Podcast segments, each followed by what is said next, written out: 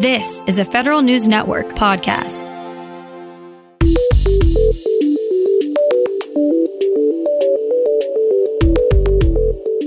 Coming up on today's Federal Newscast, the second coronavirus stimulus package includes some provisions to help federal employees fighting the disease. Also within the bill, a massive amount of money for agencies to upgrade their technology. And worried about those hoping to take advantage of the pandemic, the State Department is looking for help stopping corruption. These stories and more in today's Federal Newscast.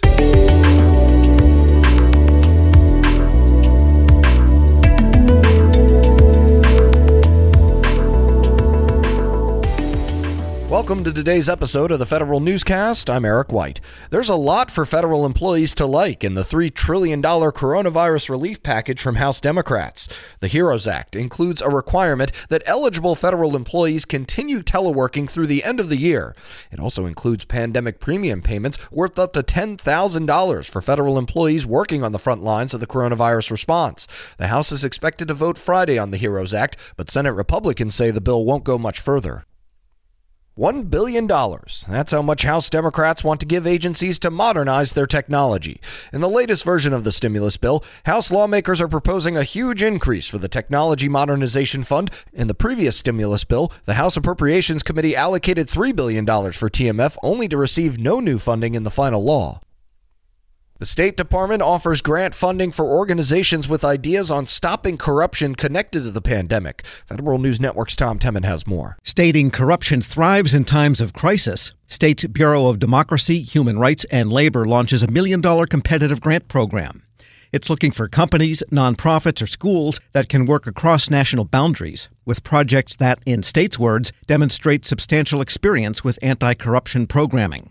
That might include advocating for transparency in public procurement, mobilizing local civil society groups, and working with investigative media to shed light on corruption. I'm Tom Temin. FEMA is thinking beyond just disaster relief for a big-picture look at its financial data. The agency has launched a data modernization initiative to replace its current analytics platform. The project will help FEMA's partners get a better look at data on its portfolio of non-disaster work, such as preparedness grants and pre-disaster mitigation funding. FEMA is also trying to build trust in data sharing with other entities after an inspector general report found it overshared sensitive data on more than 2 million disaster survivors enrolled in transition shelter programs. The Army's largest training event will look a little different this year due to the coronavirus. Cadet Summer Training, which brings together active duty Army, Reserve, National Guard members, and more than 10,000 cadets, will not take place at Fort Knox over the summer. Instead, it will be distributed at campuses during the fall semester, conducted online, and some field tests will be done at local military installations. The change is an attempt to slow the spread of the coronavirus. Senior cadets who have completed all other training will not be required to take the deferred summer training and will commission on time. The Navy is opening 6 more TechBridge locations to connect local innovators with government research dollars. Federal News Network's Jared Serbu has details. 3 of the sites are in California. The other 3 will serve the Capital Region, Southern Maryland, and the Hampton Roads area in Virginia. They're the newest additions to what the Navy hopes will be a nationwide innovation network. The goals are to cut down on duplication while also connecting businesses with good ideas on one side of the country with local commands on the other side who need their work. Meanwhile, the Navy also hopes to use the tech bridges to speed funding to small businesses who are teetering because of the coronavirus pandemic. Jared Serbu, Federal News Network. The Government Accountability Office is telling the Defense Department where it needs to shape up the most. Here's Federal News Network's Scott Mascioni with more. The government's watchdog organization says there are 91 improvements that the Pentagon can make that should take priority over all the others. Those improvements are recommendations from previous reports made by the Government Accountability Office to the Defense Department, and they range from acquisition to readiness to business reform. 2 of the recommendations address stopping sexual harassment by developing a strategy to hold leadership accountable and developing oversight mechanisms to guide DoD's enforcement efforts. Scott Mascioni, Federal News Network. DoD and Health and Human Services award a $138 million contract to expand the production capability for injection devices starting October 2020. The project will build up the supply chain for pre-filled syringes in response to coronavirus by manufacturing more than 100 million of them for distribution. Veterans Affairs accepted a donation of 500,000 protective masks from South Korea. VA medical facilities across the country will accept the masks. VA is helping at least 38 states respond to the pandemic as part of the department's fourth mission. VA Secretary Robert Wilkie says the donation is a sign of respect the United States and South Korea formed nearly 70 years ago during the Korean War. For the first time since the Trump administration began, the Homeland Security Department has a Senate-confirmed chief financial officer. The Senate approved Troy Edgar to that role yesterday by a vote of 62 to 31. Edgar had been serving as the Associate Deputy Undersecretary of Management at DHS since January. Before coming to DHS, Edgar worked in the private sector for 30 years, including as the CFO for Boeing and as a practice leader at Price Waterhouse. President Trump's pick to oversee $500 billion in pandemic spending moves to a full Senate vote.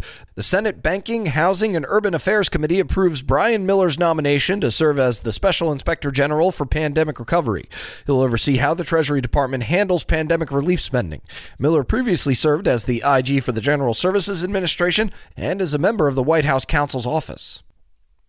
One of the longest-serving CIOs is moving to a new higher-profile role in government. Here's Federal News Network's Jason Miller. It may have taken a bit longer than expected, but Maria Roat is heading over to the Office of Management and Budget to be the Deputy Federal Chief Information Officer.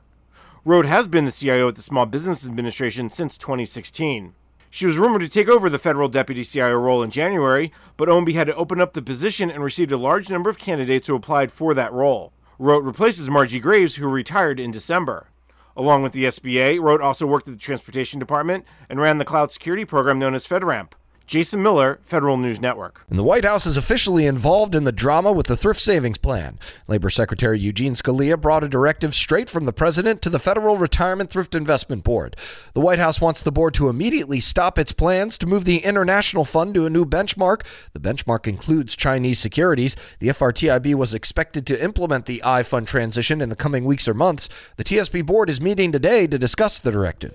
You can find more information about these stories at federalnewsnetwork.com. Search Federal Newscast, subscribe to the Federal Newscast on Podcast One or Apple Podcasts, and stay up to date on your agency's response to the coronavirus with our coronavirus resource page. I'm Eric White.